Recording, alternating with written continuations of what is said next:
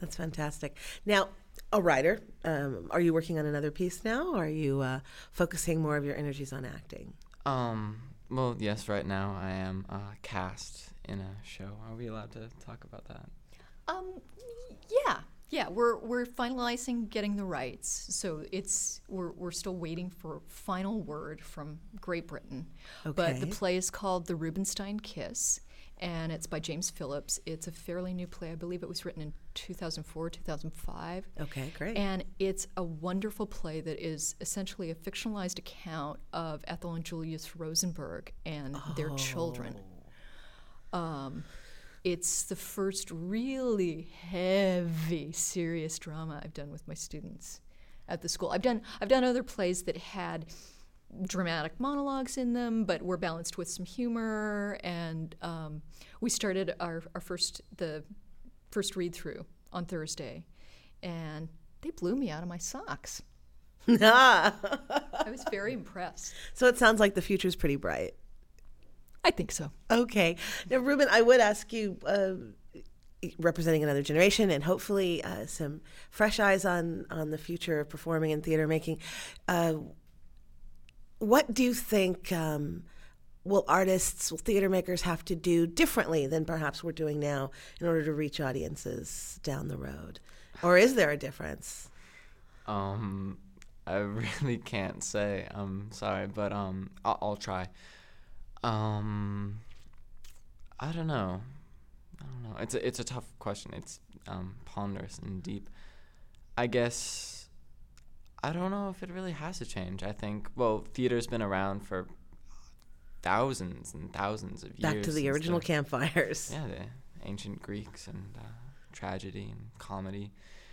And um, if it worked back then and it still works now, then I suppose it'll just keep on working.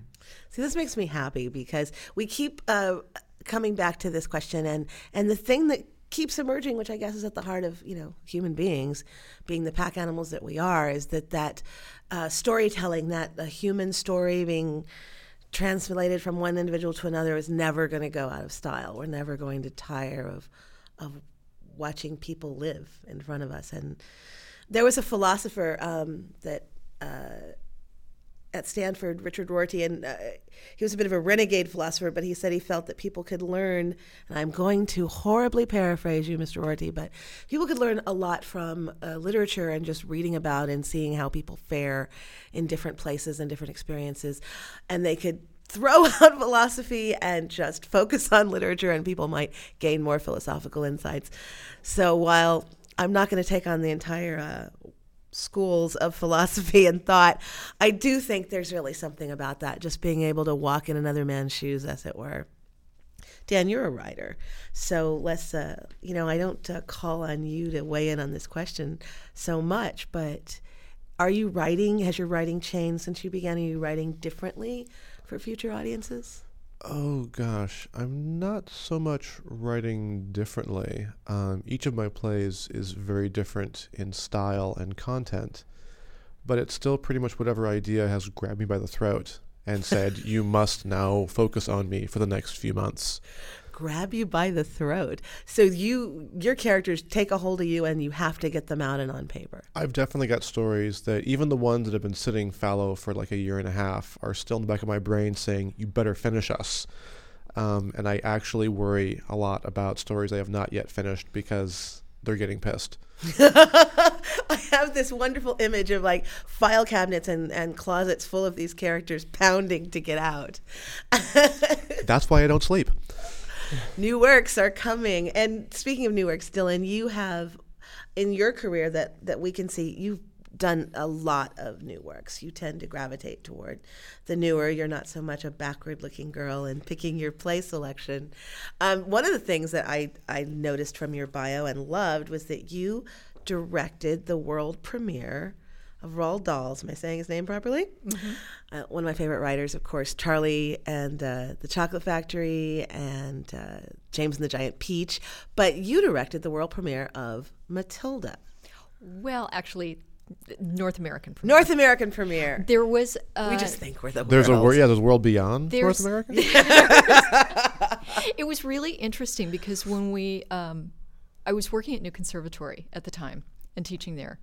And I went to Ed Decker, the artistic director, and I said, Hey, I've read this great book. Is there a play version of this? This would be great.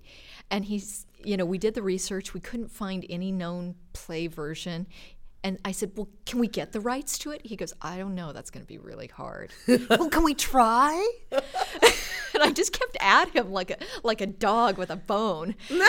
and he was really funny. He he he totally did not think we'd get him. And now knowing what I know about producing, I would have been the same way had Sometimes I. it's best I- not to know. Had I had any real great knowledge, I mean, I was just out of. I was essentially like two or three years out of college um, when I was. That's moxie. well, I just said, well, let's just ask the question. They can always say no, but you know, if you don't ask, you don't. Yeah. That's right. So he came. He comes up to me one day and he's like, "I would have never believed it, but they've given us limited rights.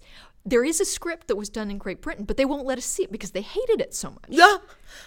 And I went, "Oh, okay." So now I You got goes- two strikes against so, you. so he's well, yeah. So I'm like, well, I'd like to They were look at it and see why they didn't like it, but they wouldn't. They wouldn't even let us do that. But they, what they did, um, and his estate was was really generous. Is they gave us a limited license okay. um, for a limited period of time. They didn't give us, you know, I didn't get the rights to publish my adaptation or anything. Okay. Um, but they gave us the, the rights for a limited amount of time, and then they let us do a reprise about six or eight months later, again for, for a three week run. And it was very, very generous of them to allow us to do do it at all. And it was before the movie came out. It was when the book was fairly new. I think it was only a couple of years old, and I'd been introduced to it by students at a public uh, middle school that I was Okay. working with at the time that I was teaching at. And they were all reading this book and thought it was really great. And so I said, Well, geez, if all these kids are reading this and they think it's really great, I, I should check it out. It's obviously relevant. yeah. um, and I was really, really lucky. I had um, a wonderful student at the time, Noe Venable, who has gone on to do uh, a good deal of work in the music world. And she played Matilda. And she was just absolutely beautiful and mercurial and delightful. And it was it was a wonderful experience. I had I had the parents have huge puppet style heads. So they were they were played by oh. children, but they had these costumes with these huge puppet heads that went up about three feet high. Brilliant. So it made them look distorted and abstract and frightening. oh, that's wonderful. Now, for those who are not familiar with the story, briefly share a little bit about the story of Matilda. The, the basic story is this this little girl Matilda has remarkable intelligence and, and mental powers to the point of being able to like bend things with her mind. And her parents are are very um, not very indulgent of her intelligence. They're they're more interested in achieving, you know, great quantities of personal wealth and and eating food and you know doing those sorts of things so they they sort of poo-poo their daughter's interests and she keeps gaining in strength as she has to overcome obstacles like her parents or or the principal at the school That's a real theme for uh, that particular author, isn't it? yeah it it's it's really a continual theme in his work it, people overcoming obstacles and, and usually by quite extraordinary means Indeed. I, that's one of the things I love about his work. And the other project that I worked on was I adapted some of his adult short stories. and I'm not that familiar with those. Tell us those. oh my gosh, they are they're wonderful and they are quite quite adult Ah. um, in in theme, both in in violence and and some of Darker the- a bit. very very dark. Um, if if you imagine like the dark parts of his children's books, but now imagine that he writes that for adults, but carries that darkness to the same level. Especially in like James and the Giant Peach, there were some really sad and dark moments in that, but Yeah. he's triumphant. Do you have a, a Well, well there, there was there was one Dan? short story 'cause I was looking actually working with Matt Quinn to adapt some of the short Mm-hmm. Stories possibly for one of our shows, and I couldn't really find ones that would work the way I wanted to on stage. But there was one that was very intriguing about I think it was like a young minister, a young British minister, who was being courted by all these socialites at his village, and there was this bizarre link between fertility and sex. Yep. And rabbits devouring their own young. and it was like this nightmarish, graphic, horrible. It was, yeah. He is not afraid to go places others have not gone before. No, no, and most and most of his stories are really very frightening and horrific. In and they have enough realism to that Yes. horror that it makes it all the more scarier because it just it. It could almost possibly happen, as opposed to, you know, a lot of what we see in horror films is just so far to the extreme category. And also just being very grotesque.